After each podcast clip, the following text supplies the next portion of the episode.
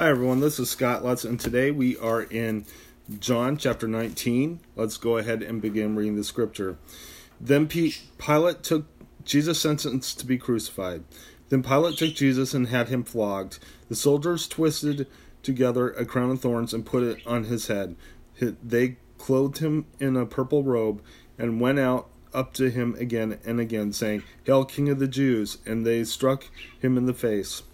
Once more, Pilate came out and said to the Jews, Look, I am bringing him out to you to tell to let you know that I find no basis for a charge against him.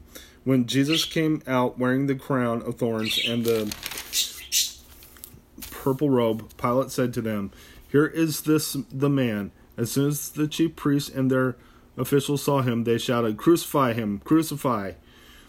But Pilate answered, You take him and crucify him. As for me, I find no basis for a charge against him.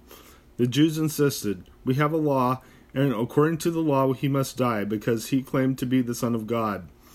When Pilate heard this, he was even more afraid, and he went back inside the palace. Where do you come from? he asked Jesus, but Jesus gave him no answer. Do you refuse to speak to me? Pilate said. Don't you realize I have the power either to free you or crucify you? Jesus answered, You would not have have no power over me if it it were not given to you from above. Therefore the one who handed me over to you is guilty of a greater sin. From then on, Pilate tried to set Jesus free, but the Jews kept shouting, If you let this man go, you are no friend of Caesar. Anyone who claims to be a king opposes Caesar. Then Pilate heard this. He brought Jesus out and sat down on the judge's seat at a place known as the stone, stone pavement, which in Aramaic is Gabbatha. It was the day of preparation of Passover week, about the sixth hour. Here is your king, Pilate said to the Jews. But they shouted, Take him away, take him away, crucify him. Shall I crucify your king? Pilate asked. We have no king but Caesar, the chief priests answered. Finally, Pilate handed him over to them to be crucified. The crucifixion. So the soldiers took him took charge of Jesus, carrying his own cross. He went out to the place of the skull, which is in Aramaic is called Golgotha. Here they crucified him, and with him two others, one on each side and and one on each side and Jesus in the middle. Pilate had a notice prepared and fastened to the cross. It read, Jesus of Nazareth, the King of the Jews.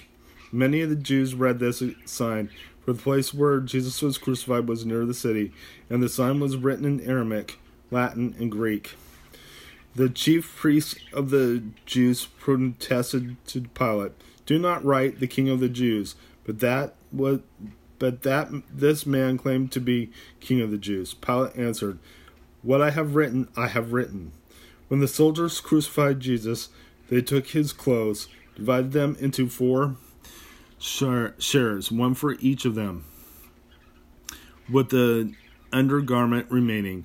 This garment was seamless, woven in one piece from top to bottom. Let's not tear it, they said to one another. Let's decide by who, by lot, who will get it.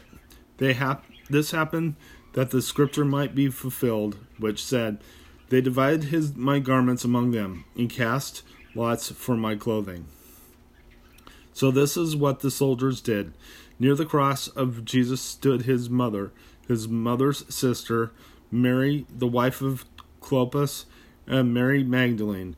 When Jesus saw his mother's mother there, and the disciples who he loved standing nearby, he said to his mother, Dear woman, here's your son. And to the disciple, here's your mother. From that time on, this disciple took her into his home.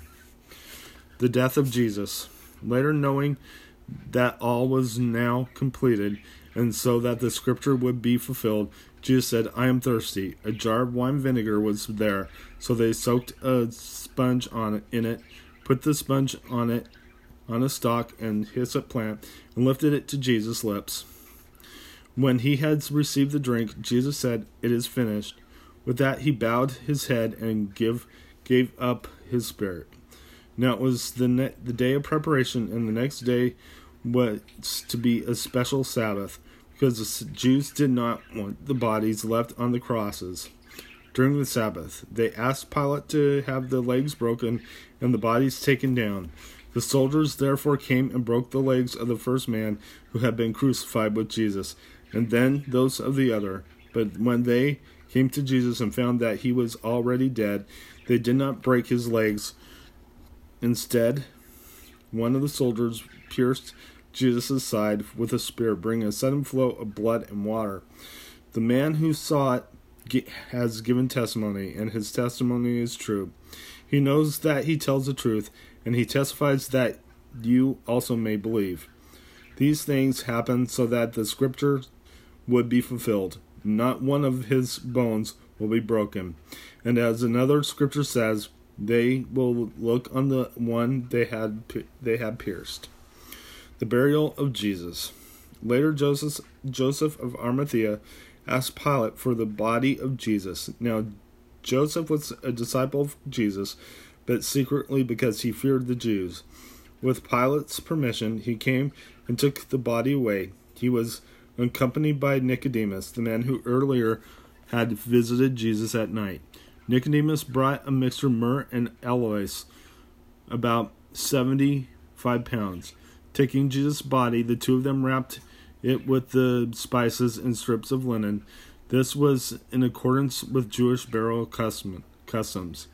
At the place where Jesus was crucified, there was a garden, and in the garden a new tomb, in which no one had ever been laid, because it was the Jewish day of preparation, and since the tomb was nearby, they laid Jesus there.